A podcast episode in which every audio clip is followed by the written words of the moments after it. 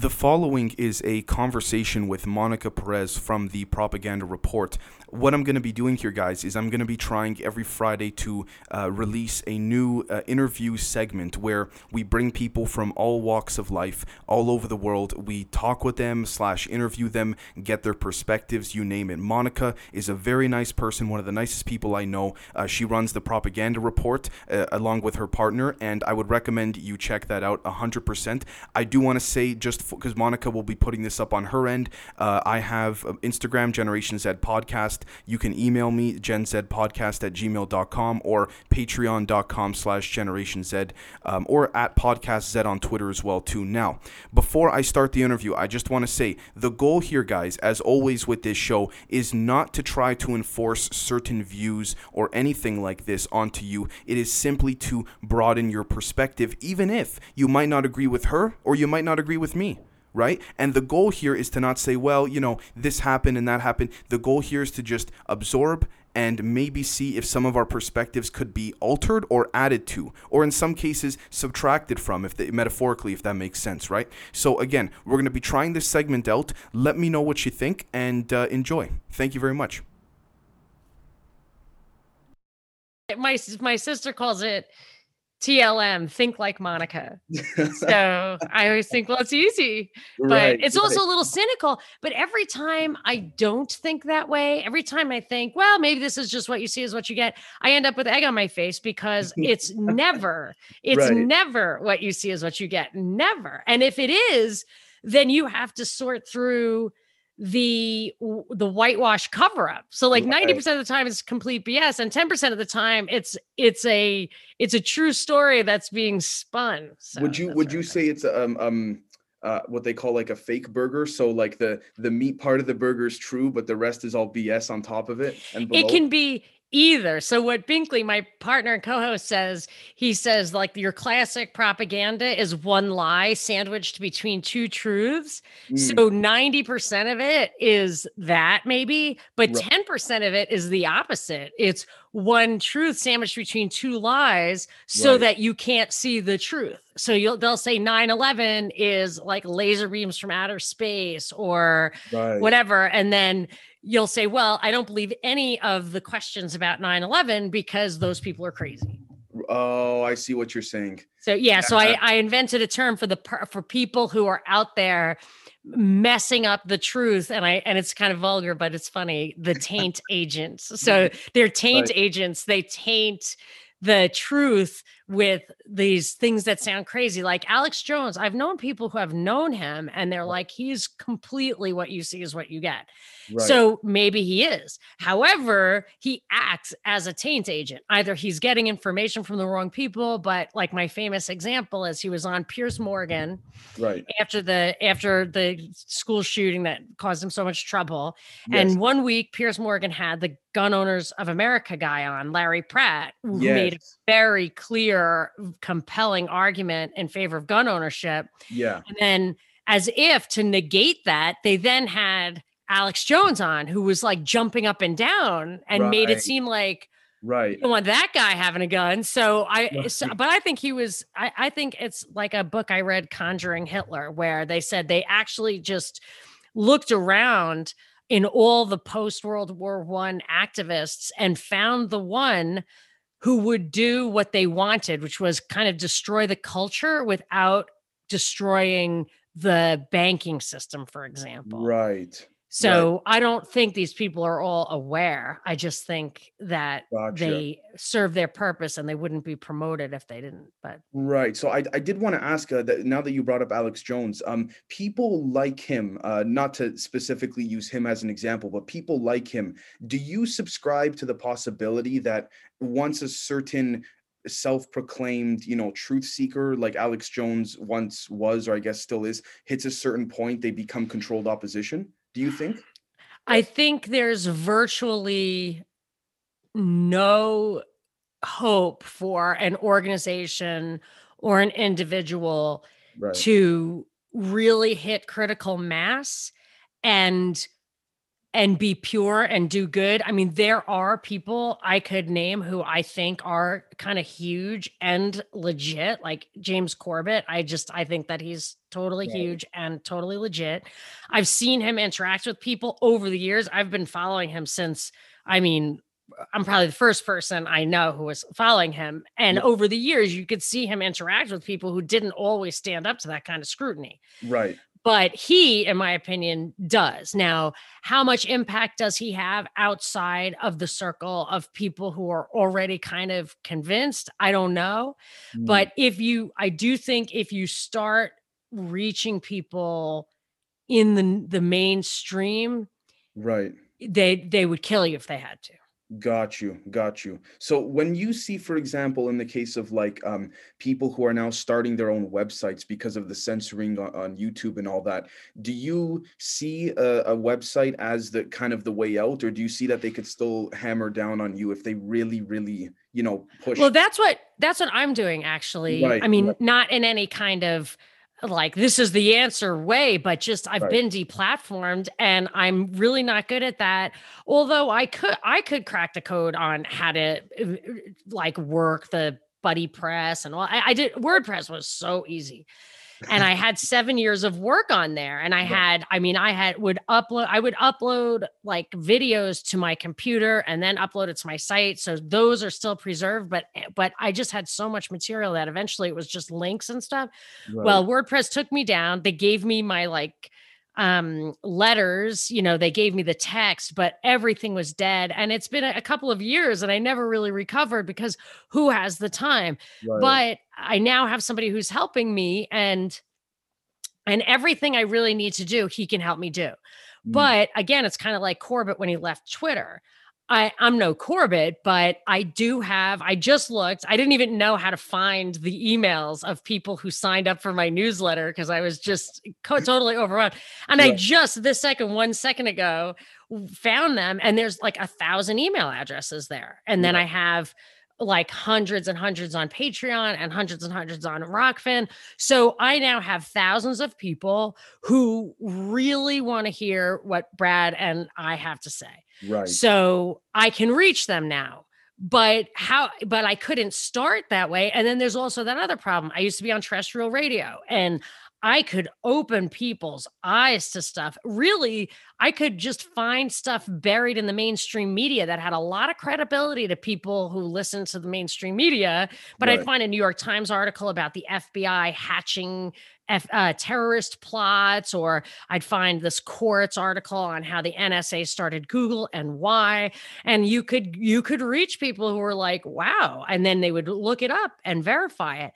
And I can't do that anymore. And I've read before how that researchers who wrote books that the publisher said, hey, man, this is national security, whatever. We had to run it by the government and they want you to take this stuff out. You can write two separate books, one that has this and one that, but you're not allowed to connect those dots in the same book. And so that kind of thing made me think that the silo effect is very, very powerful. As a matter of fact, they like us in here creating little cells of isolated silo information, because then they can say, everybody knows a crazy person and we need to censor Facebook because look, you know, oh my gosh, like, oh, the Monica Perez people. And then they get that. It becomes like an echo chamber. It's an echo chamber and it's a label, you know, and I don't care, but it's just the only hope now I have. So I had to like try to understand what I was doing and why, because what Binkley and I do is we just read the mainstream media every day and we just try to pull back the curtain. Right. And for people who are truly woke, not in the new sense, but like who really don't have scales on their eyes anymore, I think this may be a trap also, but I think most of those people are trying to figure out how to raise chickens or grow tomatoes. Like they're just like, I don't care about the news anymore. I don't need to vote because it's bull. And even if it were fair, by then you would have only selected candidates. Like I'm out.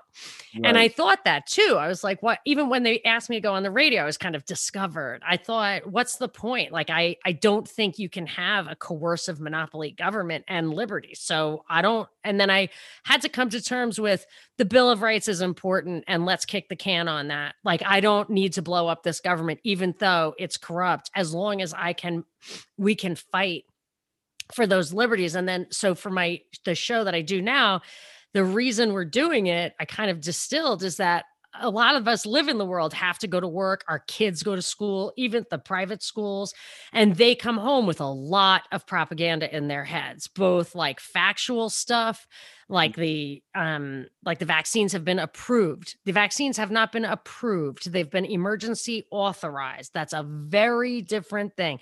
So that's propaganda of like the facts, but they also get propaganda of ideology. Like, what is socialism? What is capitalism? Wow, sorry, I didn't, you just blew my mind. I didn't know that, the difference between approved and then emergency authorized. Right. If you're giving someone a drug that isn't authorized, you can get into big trouble. As a matter of fact, you're not even allowed to say things that the FDA hasn't approved, even if it's true, like that. So by authorizing it in the case of an emergency, you're just giving someone the authority to give it out. It has not gone through the regulatory approval process, which takes years and implies a certain level of safety and efficacy, a certain length of trial. It's years where they see how people have responded over time. That has not happened. Wow. So speaking of propaganda, first off, that blew my mind. Thank you, first off. But what I wanted to transition into was having to do with propaganda, specifically with the CIA. And I do want to focus on one thing in particular and then get your opinion on an individual. So the whole Russia thing. Now, I'm not trying to defend Russia, but I also want to say that we have to, play it down the middle and be fair, right? So there are a lot of people saying that are being censored now that, for example, the CIA, as reported by the mainstream media and even, the Young Turks, like very left leaning and what have you, the CIA has their own sources, 2 or 3 sources. They said, obviously, because they're sources, they can't give them up, but their sources told them that Trump was directly colluding with Putin. Whereas when we look at the irony in that, we have Julian Assange, who's literally being mentally tortured to death, literally, because he will not give up his sources. So how much of this do you think is CIA propaganda for the betterment of America versus the world? And then I want to get your take on former director John Brennan, but I'll... Okay. I think that the people at the top, the CIA or whatever, I actually was reading a book recently, and the little quote in the very beginning of the book said, we do the exact same, this is from the 40s, I think, we do the exact same thing that every other country does, but we just do it for the right reasons. And I don't actually believe that's possible. I think that that's the essence of kind of American exceptionalism. We're the exception to the rules of morality and sovereignty because we are good and we can be trusted. And that may be true the first generation, but it's not, it cannot sustain that way, because then your evil people are going to go hijack that thing. And I think it goes to the essence of morality and what morality really is. It's one of two things. It's either 10,000 years of human civilization have generated these norms that allow you to feel a sense of, I guess, it's a kind of stability. It's kind of like love as insurance. So you're married and you don't know who's going to get sick first. Gosh. So you'd better make it pretty clear. I'm going to be there for you, honey. I don't care what happens to you, because you want them to be there for you. Right. And it's the same thing about just society in general. I just feel like the laws, moral laws, are really practical laws. And so the pragmatism is in the principle, or moral laws come down from God based on our true nature. But I always try to emphasize that the pragmatism is the principle. The principle is pragmatic. Got you. These laws are there because they make sense over time. So when people start saying they're exceptions to that law, I think that's them kidding themselves. And I think it's very elitist. And I think they have contempt for the regular people, including for democracy in general. And I think they recognize that democracy is the opiate of the masses, that democracy is the thing that gets people to go along because they think they're being represented. And so I think that's what the CIA is doing. So if you overlay that onto the Russia thing, I think they will say and do anything they feel they need to in order to get the outcome they want. Right. And also keep an enemy externally, like keep an external enemy. And an internal enemy too. I think they have to have this despised minority within the US, because that's the thing. That's why I keep referring to this 60s document, which maybe was real, maybe wasn't, but it's the report from Iron Mountain, where it makes it clear that the hierarchy needs the people. So it's the consent of the governed idea from Etienne de la Boétie from way back when, that the consent of the people is essential for a government to function. And how do you get that consent? And it's basically fear. So if you can't get them to fear the outside because you have nuclear weapons and no one else does, and that just does away with all fear in the US, then you have to have the fear from within. You have to have drug addicts or criminals, like you, and it actually lays it out. Like you have to have fear. So now I feel like the fear is the pandemic, but I feel like we've gone completely over to the pathocracy, where it's not for us at all. The guys at the top convince themselves that they are doing it for us, but they're really just in those positions because they're the guys who respect the authority inherently. It's like I heard about Skull and Bones and in Yale, that they don't choose the people because they're the leaders. They choose the people because they're the followers almost. They're willing to work on the team no matter what. Oh, like putting morals aside, putting ethics aside, everything. And even thinking. Gosh. Yeah, they put everything aside. So they pick 15 seniors a year to be in Skull and Bones, and it's not the thought leaders. Huh. Interesting. I always perceive Skull and Bones to be sort of like just the group, the sons and daughters of the elite, so to speak, and what have you. It's interesting because, it, like you said, it could be that, but sorry, you were going to say? Yeah, I don't think it's always that. Like Jeb wasn't one, but George W. was one. And Jeb seems like a guy, if you ever see him behind the scenes, I think he's got a little more savvy. And so he's not your guy because he could mess it up. Of course, they can't put everybody in, but like I would never have been chosen in a million trillion years, right? I mean, never, even if I was the cleverest one of the bunch. Got you. So speaking of cleverest of the bunch, the reason why I want to ask about former CIA Director Brennan is because I want to get your opinion on, or your perspective on, towing the fine line between defining, like, you know, the word deep state and these people that are involved in it. Like, you know, Brennan's allegedly part of, he's, in theory, one would say he would be, you know, a member of the deep state, so to speak. But I want to get your perspective on a guy like Brennan in terms of just overall ruthlessness, morals, things like this, because let's be honest, the Mossad, MI6, CIA, they do. I mean, for example, there was a Reddit Q&A with an ex-CIA agent, and he was asked on Reddit, does the CIA or any other intelligence agency ever use, for example, child prostitution as a form of blackmail? And the agent then responded, he goes, I'm going to plead the fifth on that. He goes, but all I will say about this, and he's a confirmed CIA, like Reddit confirmed him, verified all that. And he said, the reason why I'm pleading the fifth is because, he goes, we may or may not do things that are worse than that kept me up at night. But he goes, I'm pleading the fifth. So when you look at those things, do you see a guy like John Brennan as someone who's smart, but for the wrong reasons? And like you just said about Skull and Bones, he knows how to follow the orders no matter what? Or I think the people you see, the people who are in front of the camera, I think they've gotten to the point where they can never actually really be that smart. Because I look at JFK, Reagan, Nixon, all those guys, I think were like, I don't know if we can call them deep state, but like they were all insiders. Like they knew these guys. So why did you have to kill them, or in Nixon's case, take him out in a coup? Why did you have to do that? Well, because they were also real men, you know, and, they weren't gonna, they were like, I'm the president now, so I get to call some of the shots, and I'm not doing something unconscionable, or I have a different goal from yours. Right. And that's when they got to go. So I think then you got to somebody like, they say Jimmy Carter was picked by Brzezinski as having, and this is surprising to me, but his story was that he had so much of an ego.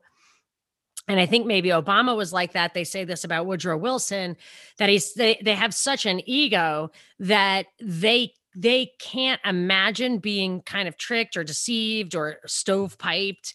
Right. That they are easy to deceive. But then I look at somebody like Bill Clinton, and I think that he was so not Machiavellian, but like without a conscience, that he just knew what he wanted. He did not care at all. He was so, he could lie so well. I mean, and if I could just say, tell me if I'm wrong, because unfortunately I was just born right when he kind of, his term was ending. So I always saw from the footage, but I also heard he had a certain, I guess we could call swagger about him, that kind of let everyone's defense, like their moral and ethical defenses down. Is that true? He had that personality.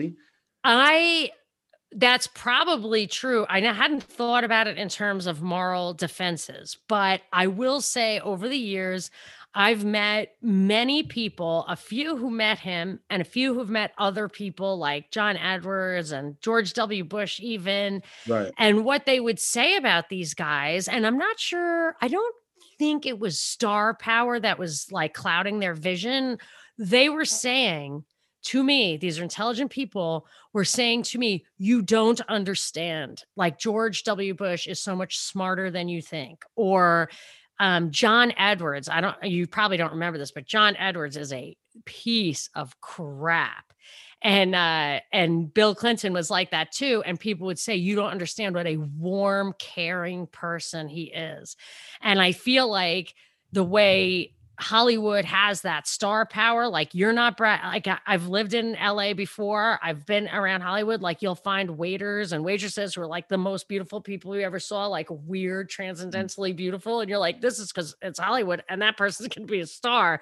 You just don't see that every day. Right. And I feel like that's how it works in politics, is that if they have that rare quality, so rare, as a matter of fact, that I think they have actually sometimes find those people as teenagers. I think they found Fidel Castro as a teenager. I think they found James Comey as a teenager.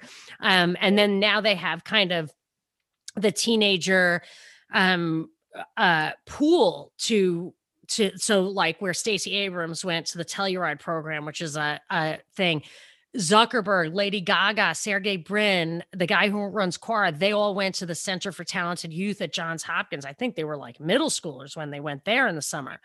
But I think they have those kind of incubators or even just like vetting pools. Yeah. And so I think they start these people pretty young. And then Bill Clinton was a Rhodes Scholar, for example. Like that's a perfect. Rachel Maddow was a Rhodes Scholar. As soon as I hear Rhodes Scholar, I'm a little, it's up there with Skull and Bones, if you ask me. Right, absolutely. So it's interesting you say that, because it's like they're grooming them, and then they kind of filter through to see, okay, who will go to the private sector side, who will, you know, get onto the politics side. Yes, right? I've actually seen that. I saw that now that you mention it. I saw there was an internship program that a friend of mine got into, and it had silos like that. And it was like academia, the press, politics.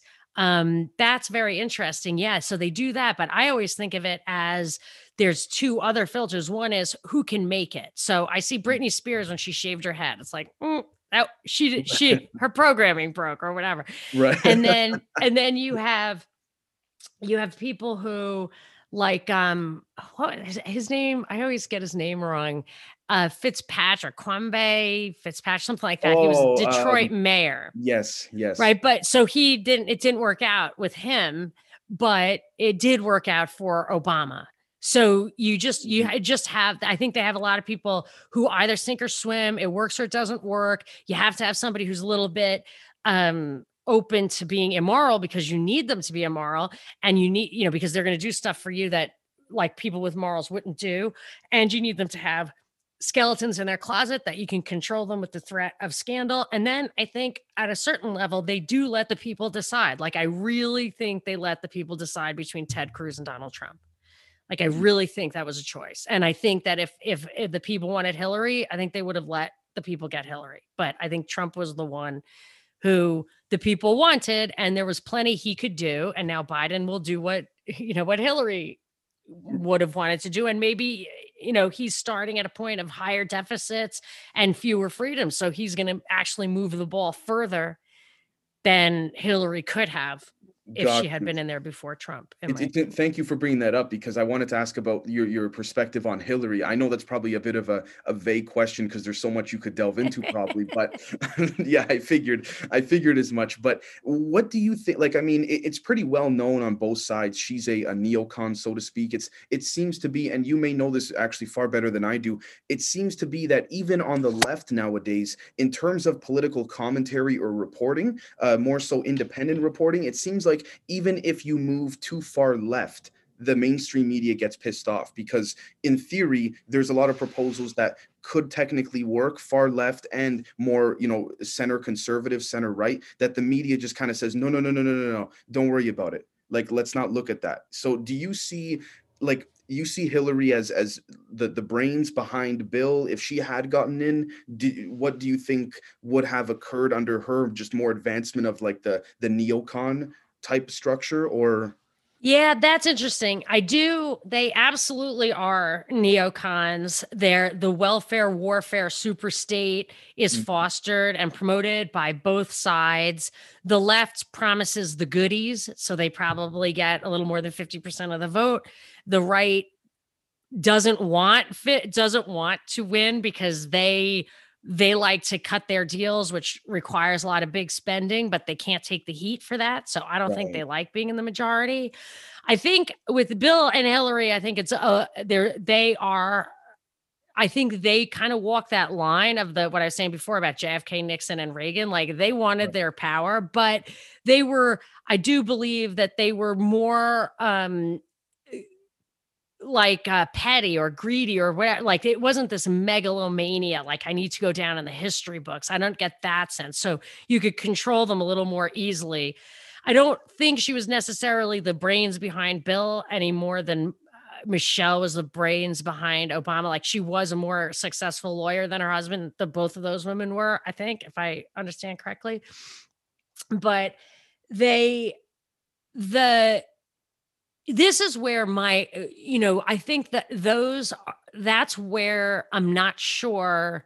And of course, like Corbett, I was on Corbett once, which was very fun. And I said something about 3D chess, which he used to say back in the day, but he won't say it anymore because now it's like a Q thing. Right. But it's such a great, I hate to give up that visual.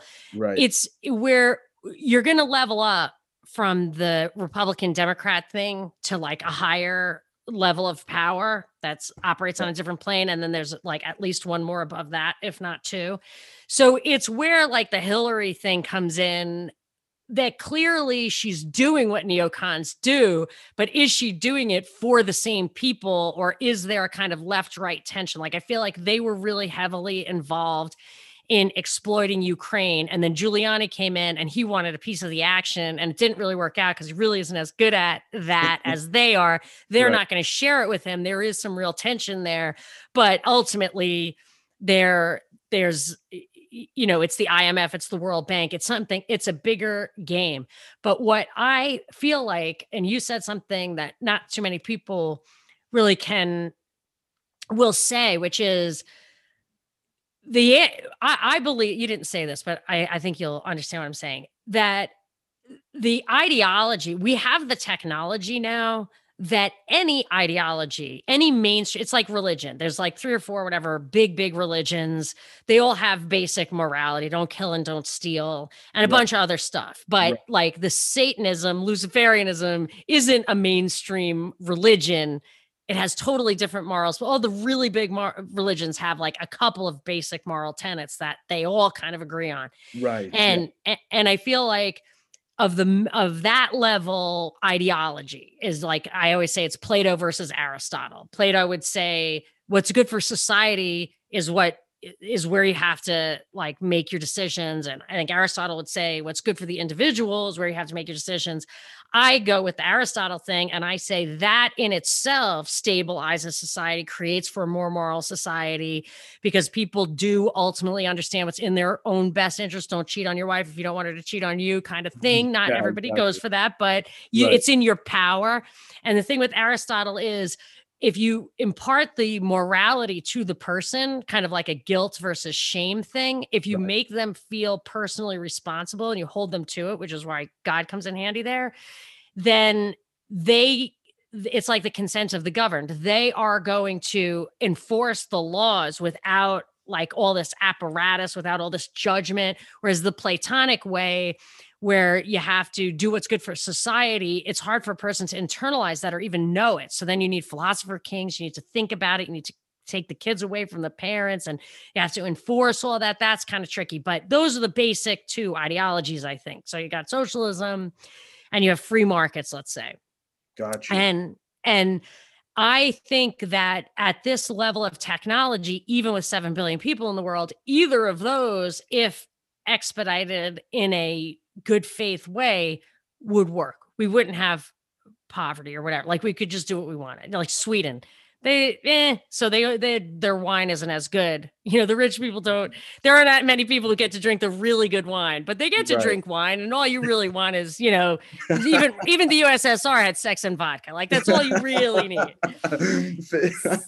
So you could do it, but the problem is, I feel like we're in a post-ideological world in that. The ideology is that opiate of the masses. If I could just say quickly, I just wanted to add quickly to what you're saying. When you say post-ideology, would you also be possibly, and please tell me if I'm wrong, would you also be referring to the fact that a lot of people, not just in the West, but around the world as well, are more engaged in culture wars instead of real ideologies?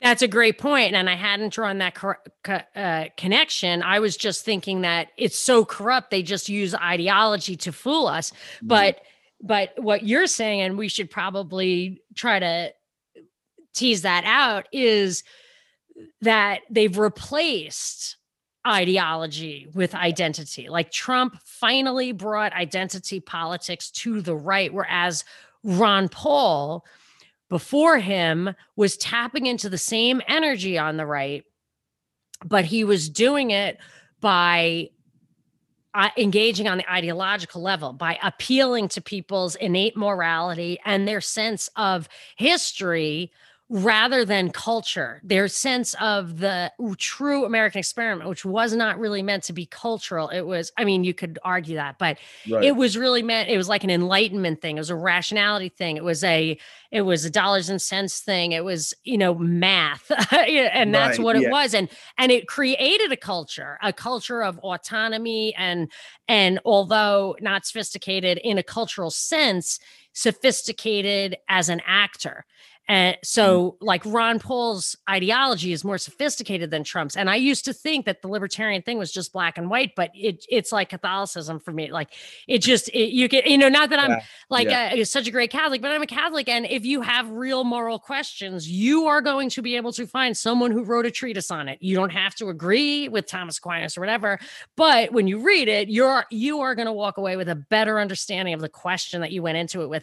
That's true. If you go to Mises.com or .org, whatever it is, or listen to Ron Paul, you are going to understand better why you don't really understand limited liability corporations, why it makes sense or not, what's the moral answer.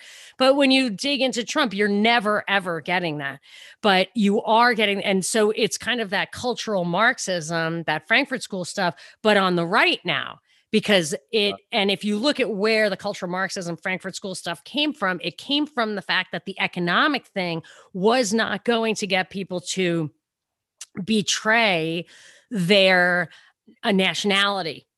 They really thought of their nationality, their language, which was almost always coincidental with religion, with the family, with their roots, with how you make a living, with the weather is connected to your farmland and the seeds and the food that you eat. They were trying to get the workers of the world to unite, and they absolutely could not. So I think they tried to get an identity going that was divisive. So maybe you could look at like the Sykes-Picot and say they went in there and they made Frankenstein countries on purpose so that that tribal thing was not going to be powerful. And now that finally from Nasser to even Assad, that started to get, they started to be able to digest that and then make a secular state, that was going to be a problem. So now they're reverting to, I think the world powers are trying to get that tribalism going again. Yes. So, and yeah.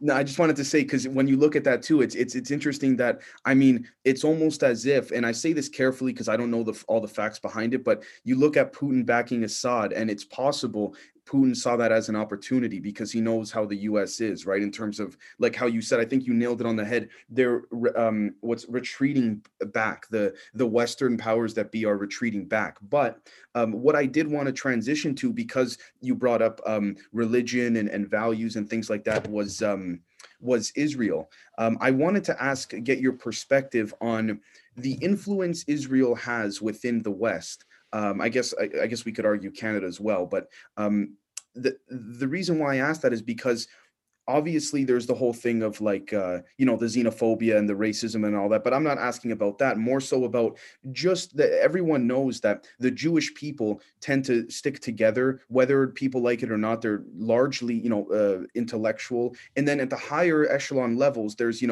Mossad and, Israel's alleged infiltration of Hollywood and, things like this, Epstein with the blackmailing and all that. So I wanted to know, do you think there are certain factions within America that are controlled by countries such as Israel? Because I could be totally wrong here, but when I look at countries like Russia or Israel, I see more of a top-down kind of like, there are some figures pulling the strings, but the one at the top has the final say. Whereas in America, at least when I look at Biden right now, I see him being pulled by the strings in every direction.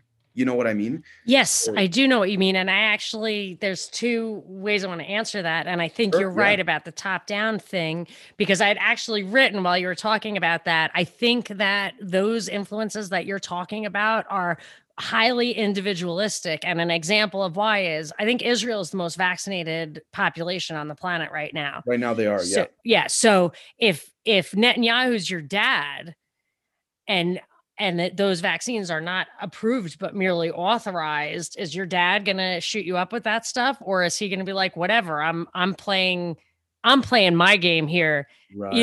I feel like it is more of an individual thing and not, there could be some of that going on where you attribute to the whole country or whole people what individuals are doing for their own purposes. And that folds into the other answer that I would give you is, I read a book that was, it was called An Introduction to the Israel-Palestine Conflict by Gregory Harms. And I just really, I was on the radio and this was, I was started on the radio 10 years ago. The Middle Eastern stuff was like very important. And I'm definitely not a neocon. I'm anti-war. I really wanted to understand what was going on there and how to analyze it. And I got this Israeli-Palestinian conflict thing, and I definitely thought it would be more two-sided, but there were some like disturbing things about how the settlers, there were people who had like title to the land who could not return to their land, stuff like that. Like the 67 border conflict. Yeah, it was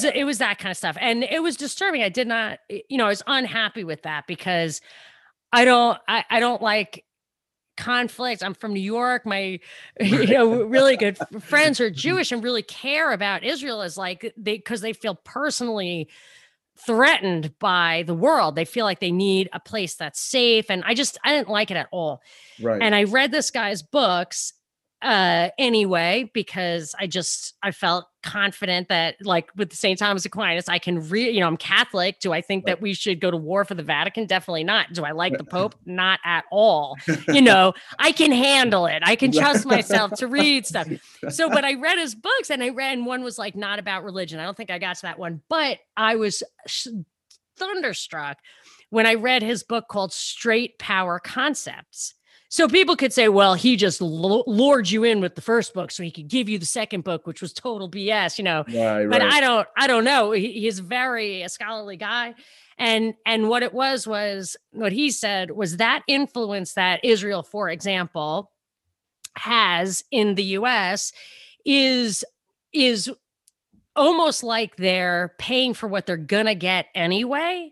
And that's where I feel like the individuals come in. So if you look at, I always think of it as a triangle, the UK, the US, and Israel. And I've heard arguments of who's on top. I don't know. And the chances are it's just an international power elite that doesn't really fall under those categories, more like but multiple above heads them. Of a snake, kind of. Like yeah, a serpent, yes. Sort of like a. I think someone's in charge though, and I just don't know who. And I would have said the UK from the beginning. Okay. But you don't know if like the Balfour Declaration was really a didn't spell it all out, you know, but that there was more of a triumph there, or if the Balfour Declaration was about the UK needing an outpost to control oil. No, I don't know. And is the U.S. just a safety deposit box for the U.K.? Are we just is the Fed? You know, I read that the Fed started as a way to backstop European and U.K. central banks. So if we're just that, you know, who's on top? I really don't know. So when you've got like Israelis paying off. Or influencing the government and holding court, like I want all the candidates to come to IPOC and I'm going to like evaluate them. Is that symbolic? Is it real? Is it those guys who have a lot of money, like Adelson or whatever? Are they just looking out for themselves? They just want their casinos to keep going. Right. I really don't know. But this guy, Gregory Harms, would say that it's all about controlling that power in the Middle East. And now that like the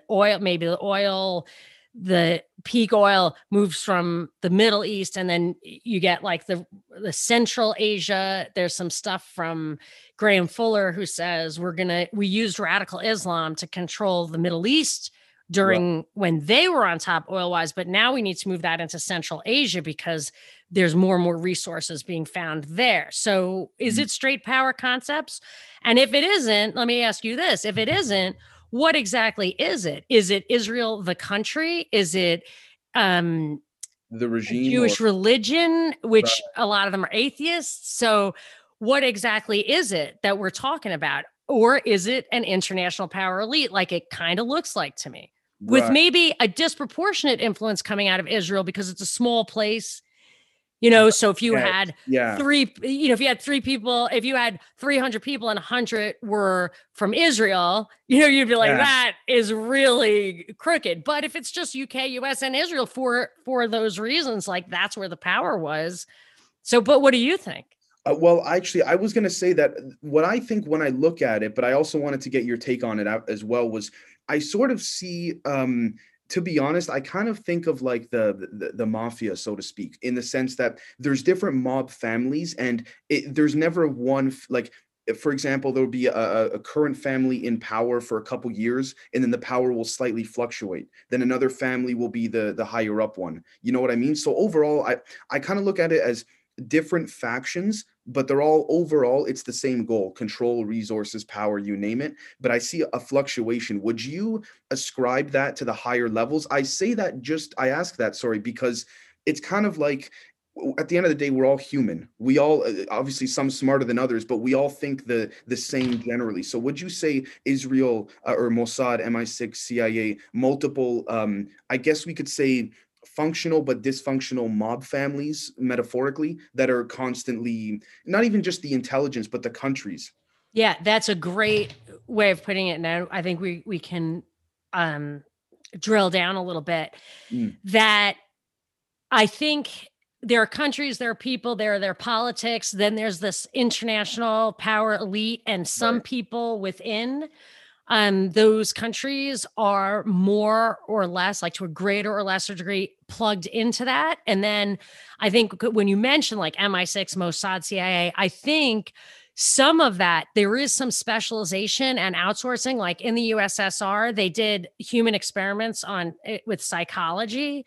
I think in Israel, they do like they do the security stuff. You know, they use that their problems with terrorism as a launching off pants. Like we can't take any chances when it comes to security. So they were the first ones with like a locked cockpit and really screen people at the airports. And then I think with China, they experiment on the surveillance and censorship stuff.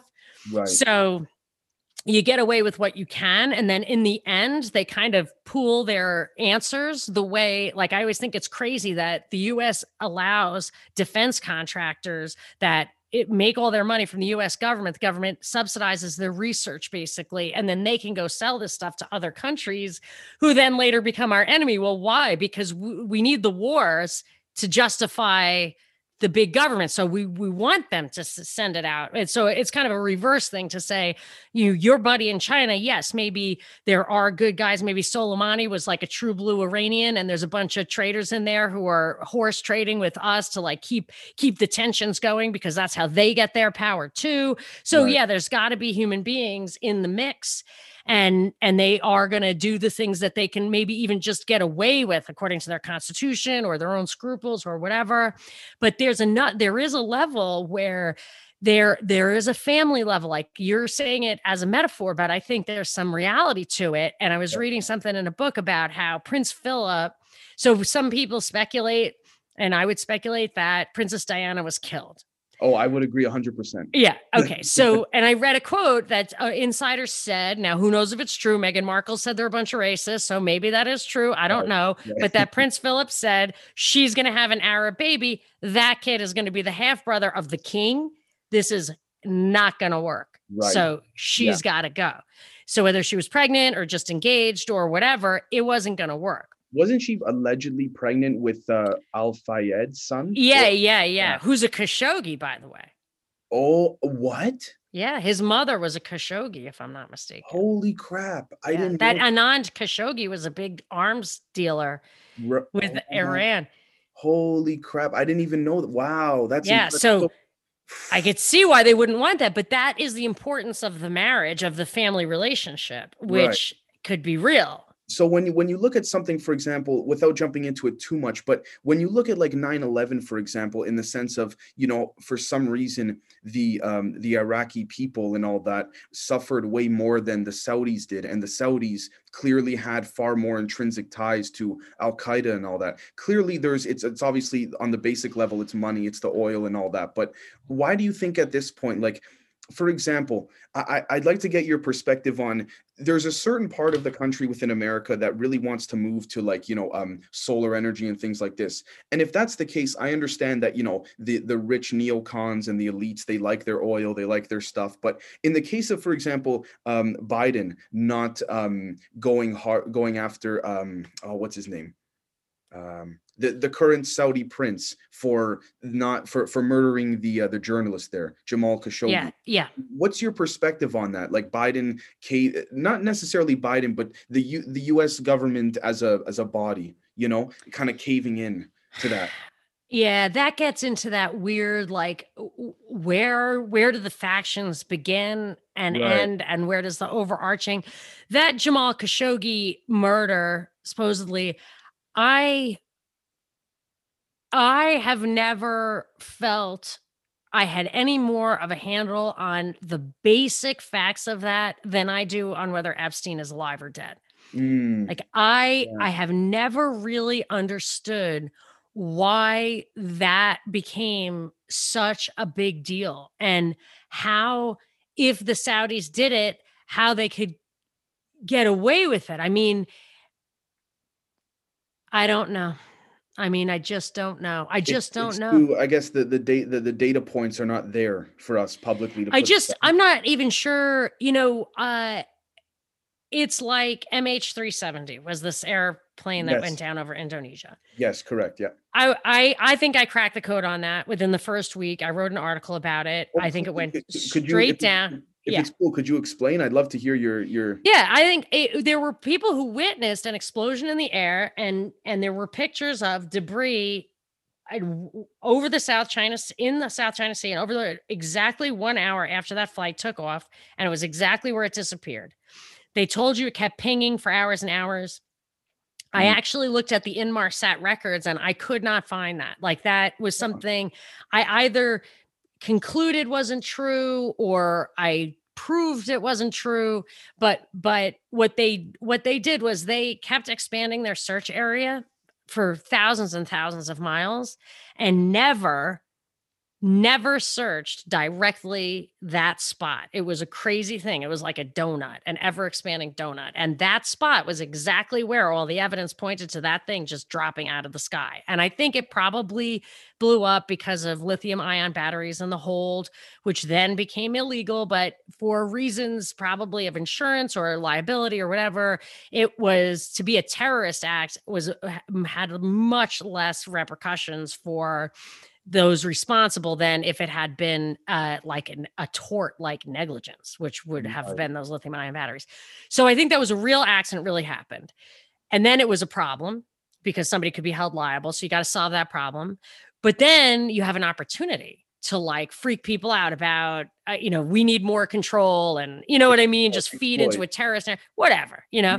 So Khashoggi, who knows what happened? Like he got his slave maybe beat him to death. Like, you know what I mean? Like, who knows what happened? Yeah. Maybe he's not even dead. Like, who knows what happened to that guy?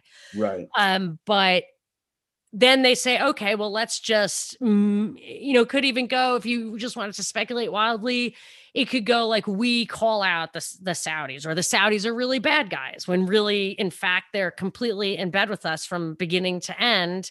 Obviously they are, because 15 Saudis did 9/11. So you don't even need to think it's an inside job. Just say, okay, well, the people who did it are our allies who we continue to protect. So that's an inside job, even if Dick Cheney didn't do it. Would you attribute it strictly to the oil? Because they like such a business like relationship is there. Would you say it's strictly that, or there's more underneath that? It's so insanely sinister to think that 9/11 was simply a monetary thing. That's why it, like, you almost want to believe it's a religious thing, right? But it doesn't, like the official narrative doesn't hold water, but it almost feels like a black mass, like there's something crazy about it. Or even if it's not a black mass, it's something that would really psychologically damage the American people. And then, I mean, it is tantamount, in my opinion, to a government actor, Dick Cheney, whoever, deciding to draft thousands of people who are unwilling to fight in a war that is purely for land or taxes or oil or whatever. But many wars, all wars probably, have been fought on those exact terms with the exact same thing. So if Dick Cheney is Machiavelli, right, and the prince at the same time, he says, don't be such a sissy. We kill people all the time. I'm killing them because, their lives don't even count. Right. And they're going to die anyway. How else do you look at 18-year-olds getting drafted and never coming back? Like, how does anyone ever make that decision? Well, if I could say very quickly, it's like when Bill O'Reilly, I think it was the last time he did the Fox News Sunday, he interviewed Trump in 2017, or I think it was 17 or 18. But I don't know if you saw this, but what happened was, I'm pretty sure you have, when Bill O'Reilly, they were talking about Putin, and Bill O'Reilly goes, yeah, but he goes, Mr. President, Putin's a killer. And then Trump goes, yeah, but he goes, you think we're so innocent? And then Bill O'Reilly, he just went like, he had an awkward, I don't know what to say. He was like, oh, like, So when I look at that, I mean, I look at if it, I did want to cover Trump, if that's cool, to transition to that. But when he says, when Trump talks about like, being a disruptor and this and that, would you argue that you don't have to be against him nor for him to agree that he's a disruptor? Like, they didn't want him there at all. The neocons, the military industrial complex, certain elements of the intelligence community. In my heart of hearts, I don't believe anyone can get there without having the buy-in. He didn't spend any money on his campaign. Jeff Zucker created him, and at CNN made sure that everybody all the time said, oh, no, not Trump. Right. So that's very helpful. But the one thing that I can never get past with Trump is, and I absolutely talked about it in real time. I was all over the story immediately. It was so obvious. Trump in 2015, in the spring, maybe of 2015, announces his campaign, and he has that speech that has the immigrants are rapists, but also nice people thing, right? People get mad at me because I don't get the quote right, but I'm just putting it in your brain. That's what people heard him say. Okay. Yes. Yeah. And I was like, what the fuck? Is this guy for real? And then 1 month later, and this is a girl who absolutely honed TruthDar to where I could spot a false flag a mile away. And anyone that follows closely on the heels of a clear policy objective in support of it, that to me bears some serious scrutiny. So 1 month after he said that, which was shocking, it was like, how is he going to win any friends that way? Right. A woman named Kate Steinle was supposedly shot and killed in San Francisco by an illegal immigrant. And this was the thing they wanted to do, Kate's law about illegals and guns and all that kind of stuff. Right. I was like, wow, that is pretty convenient that his exact thing just played out. And boy, when I dug into, I watched that story for years. And when, and I immediately discovered that the narrative they were laying out was not true, that never would have happened. So this so-called illegal was mentally ill, and he literally, I believe he kept crossing the border so he could go to jail because he was poor and he was drug-addled and whatever. So he's in jail for 5 years for illegal crossing. ICE was about to deport him, and the sheriff of San Francisco intervened on a drug charge that was no longer even against the law. It was a marijuana charge, demanded that ICE give this guy to him. Then he released him, and he was supposed to give him back to ICE, but he didn't. He released him. The guy wakes up after taking a pill, finds a government issued, like a federal agent's gun in his lap, wrapped in a t-shirt, which he says just went off. He doesn't even know. And he was just really, there's an interview with him where he's clearly not mentally competent, and he had been adjudicated that way for a long time. He got off on the murder, which I thought, if there's any justice, he will, because this is like not a real story.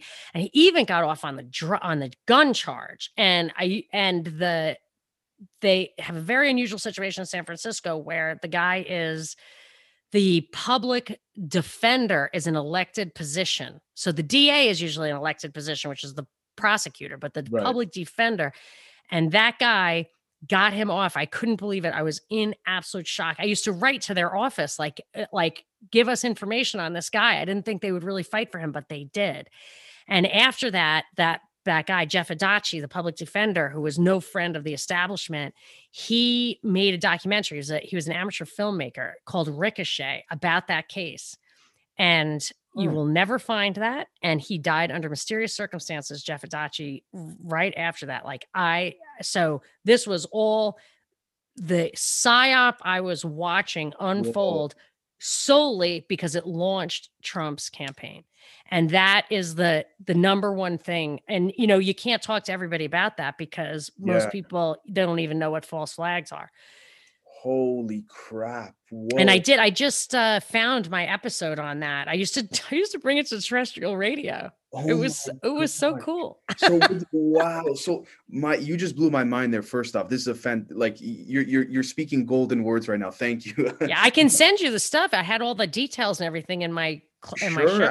I'd love to. Sure. The thing I wanted to add to that too was I don't know if you followed. You didn't necessarily need to follow it closely to know that it's not even it is a conspiracy. But the whole thing with that I believe it was a federal. No, I'm not sure what type of judge, but her family was shot at when she took on that Epstein case. Oh yeah, I think wasn't her son actually killed? Was that Epstein? Yes, the son was killed. The husband was injured. They shot at the house, and I don't think she was there at the time that this happened. But do you have any would you ascribe that same scenario to the example or the legitimate story that you just gave? Would you say that these types of I don't want to say conspiracies because, I mean, it's more than that. You know what I mean? There's verification. Well, we all know that there have been political assassinations, that people have been scared to death. I think I would give two examples of people who were possibly killed in order to scare the main actor away. One is Harrison Deal in Georgia. Young guy went out with the current governor's son, daughter. So Governor Kemp, who's overseeing a lot of election stuff in Georgia, the boyfriend of his daughter was killed in a really suspicious crash. And then one of the people on the investigative team committed suicide shortly thereafter. This was just over the past couple of months. That's Harrison Deal. And then I actually think Travis Kalanick of Uber was pushed out. They couldn't get him out. He was not cooperating with the government surveillance of users and drivers. And that's when his, like, then everybody, he used to be quirky Elon Musky, and then all of a sudden he was just a big a-hole. So he wouldn't go. And then his mother died in a freak accident, and then he stepped down the next day. So, like, these are things I do think happen. But I wanted to answer your question about Trump, by the way, which is, why would they allow Trump? Well, Trump did two things. One is he killed Ron Paul. So he killed that whole movement, that he hijacked all of that energy and gutted it of all its ideology and made people in that group look crazy and stupid by, and I don't think they are, they're my people, you know, but now their conspiracy is Q instead of Kate Steinle, which is what it should have been. Got you. And they confuse anti-left with a libertarian ideology. So Ron Paul had a libertarian ideology, and Trump just hates the other side. So he kind of exploits that inherent belief that the enemy of my enemy is my friend.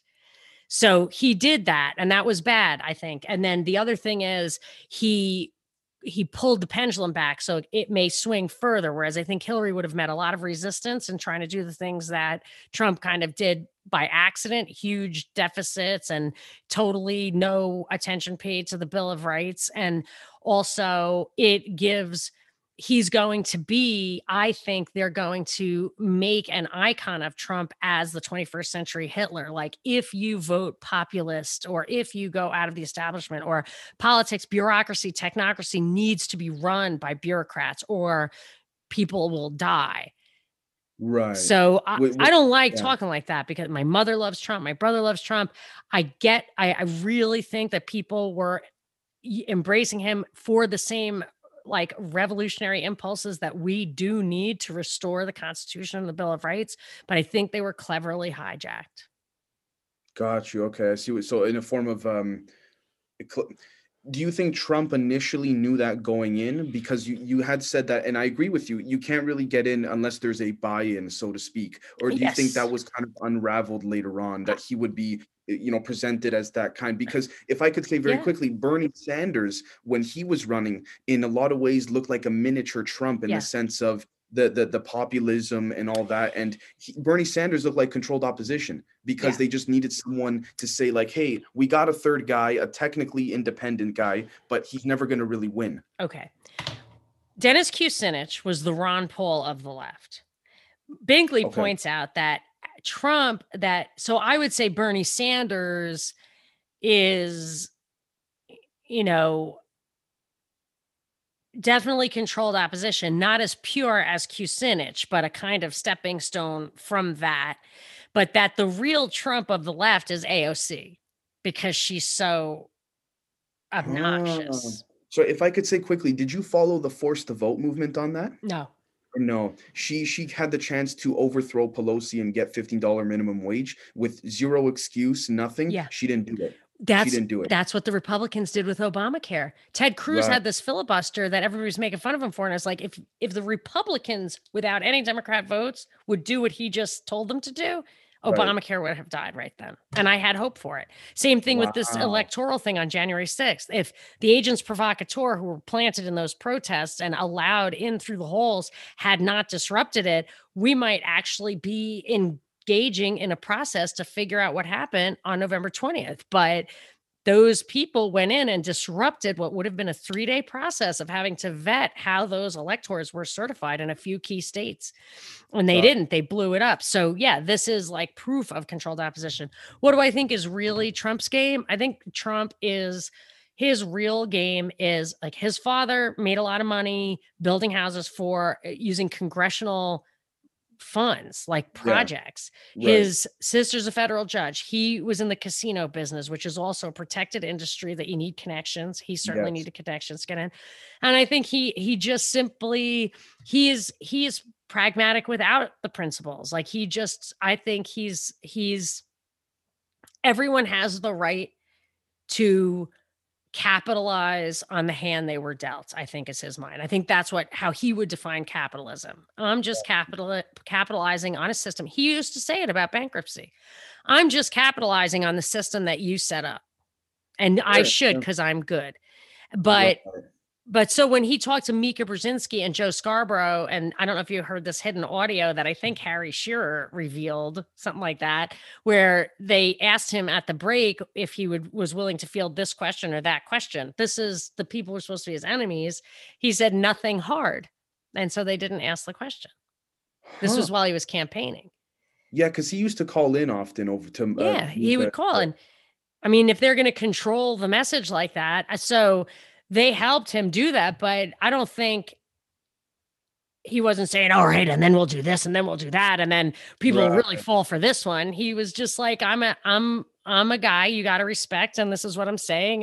And people love me. I mean, he says it all the time. You catch him on hidden audio saying people love me. See that? Isn't that great? They love me. So he does. Right. I mean, I think he's playing the game and he's happy that he's, he probably thinks he's doing the right thing. Like we started out with John Brennan probably thinks he's doing the right thing. Okay, I see what you're saying, but publicly, it's just a puppet show, sort of like that time when Kamala Harris was giving fist bumps to the props to Lindsey Graham.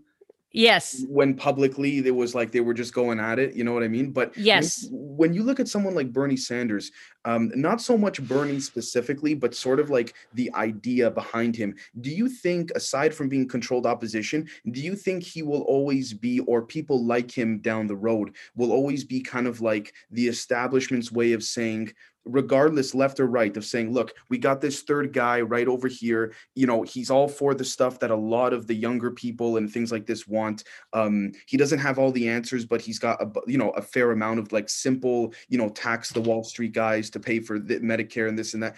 Do you think Bernie's the kind of guy where he's so close but he'll never really get there because he's controlled opposition, but he's just there to give people hope? Like, yes, I think that, first of all, people like him are there. You can see on the left, he is not coming out strongly against intervention in foreign countries. Like he's really not doing that. And that's what he needs to do. That's the value of the left. Gotcha. So if they give up the only value they have, then he has no value. And then the other stuff that he does appeal to people with, the blah, blah, is, I mean, if you think of, let's say it's MMT, they want modern monetary theory, which AOC advocates. Let's just say he would accept that as a compromise for his form of socialism. Sure. Nothing could be more regressive than printing money because... Yeah. Right. Because holders of assets go through the roof and the wage earner takes a long time to recover. Right. So if when the market went from 28 to 19 and now is back at 32, if you lost your job when the market was at 19, did you just get it back for like 1.2 times what you were getting paid before? Unlikely. And as a matter of fact, if you did, it's probably because they didn't hire back the other guy who now has absolutely nothing. So the average wage is 0.6. Got you. Right. So, sorry, go on. So yeah, I'm just saying, like, anytime you print money, you are benefiting the holders of assets, which is the true wealth. So income tax is not the true wealth, because anybody, if you want to, you could just simply define wealth as wealthy as idle wealth. idle wealth, so you don't have to work. If you could literally define wealth as I don't have to work to support myself, then all income tax is on the not wealthy. Because income tax is earned. Capital gains tax is something different. But I'm just saying, so they can say whatever they want. Yeah. But in the end, after Obama, we don't have fewer rich people and leveler wealth than we did in the 19th century. The 19th century had real prices going down and real wages going up. Right. And that is definitely not what's happened. And with Obama, too, you not only... over this time, you not only have all the money and power shooting to the top, now you have a bias towards the political means of acquiring that money. So the political means is, so the economic means of creating value or acquiring wealth is that you create value and then you sell it and you get, the political means is to get it from that guy. Yeah. So the political, so with Obama, when you start having regulations and then you notice there's this like outsized wealthy class, that's because the regulations kept the prices from normalizing. And that guy is a friend of Obama's.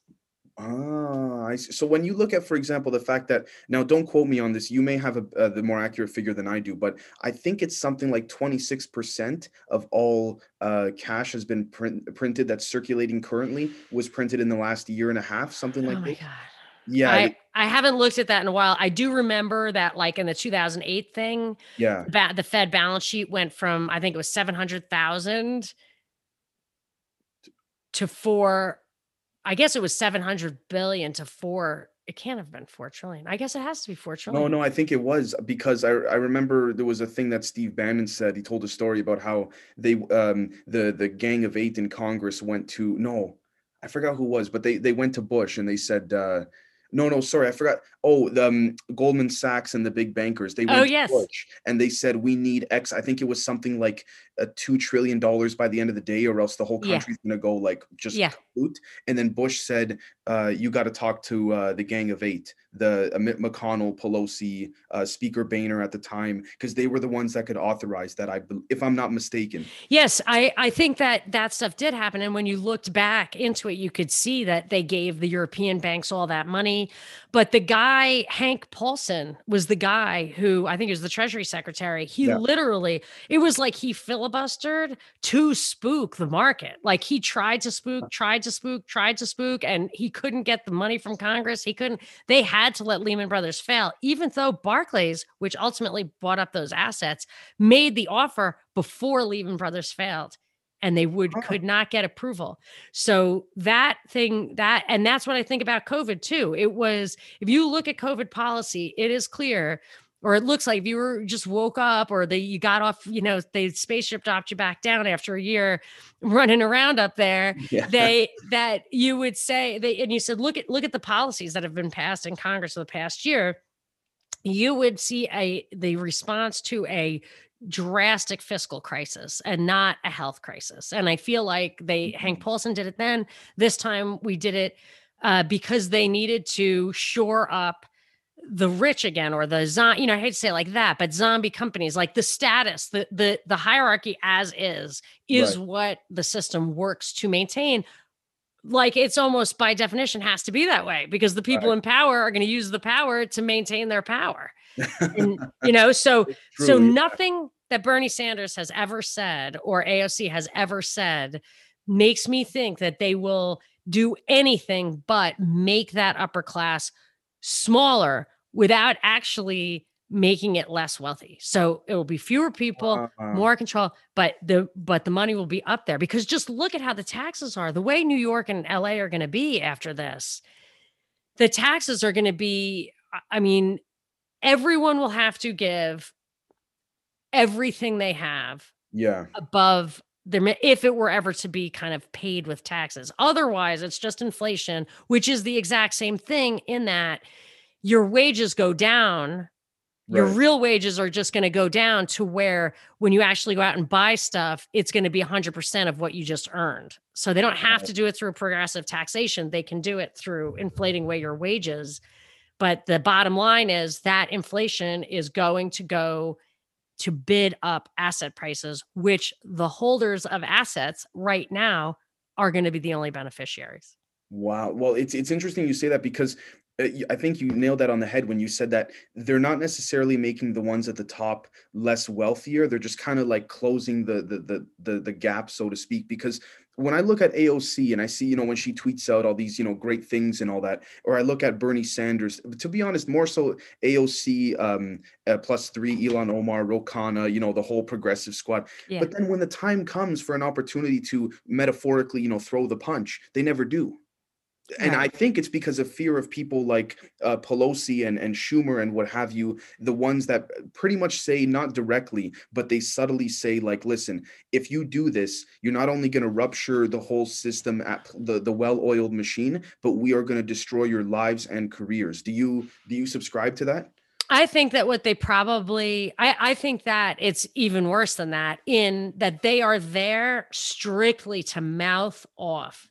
So just like Trump. So you think that stuff is getting done. You think there's this big threat, and there is a big threat. There is a big threat, and the big threat is to our liberties and our opportunities. Mm. But it's not because they're socialists, right? It's because they're the magicians. They're the distraction artists. That's the sleight of hand. It's the, Trump hates AOC and AOC hates Trump, and they're going to scream at each other. Yeah. While everyone signs off on the COVID bill. Right. I mean, Trump signed off on $4 trillion worth of deficits. Right. I don't care if he calls Rosie O'Donnell fat. That doesn't make me feel better. Right. You know, it just doesn't help at all. Right. Right. Well, I just wanted to say that I'm probably going to have to end it here, but it was a fantastic conversation. Please tell my audience where they can find you, your show, all of that. Yes, I've been really looking forward to talking to you ever since we were on Truth or Theory together. Thank you. Because they said, they're like, this guy is a superstar. So I knew it would be fun, and there was no chance that you couldn't keep up with me. And I love that, because you asked such great questions, and I could have done the same thing to you, and you would have blown my mind. So it is a tribute to you that you let me go on and on.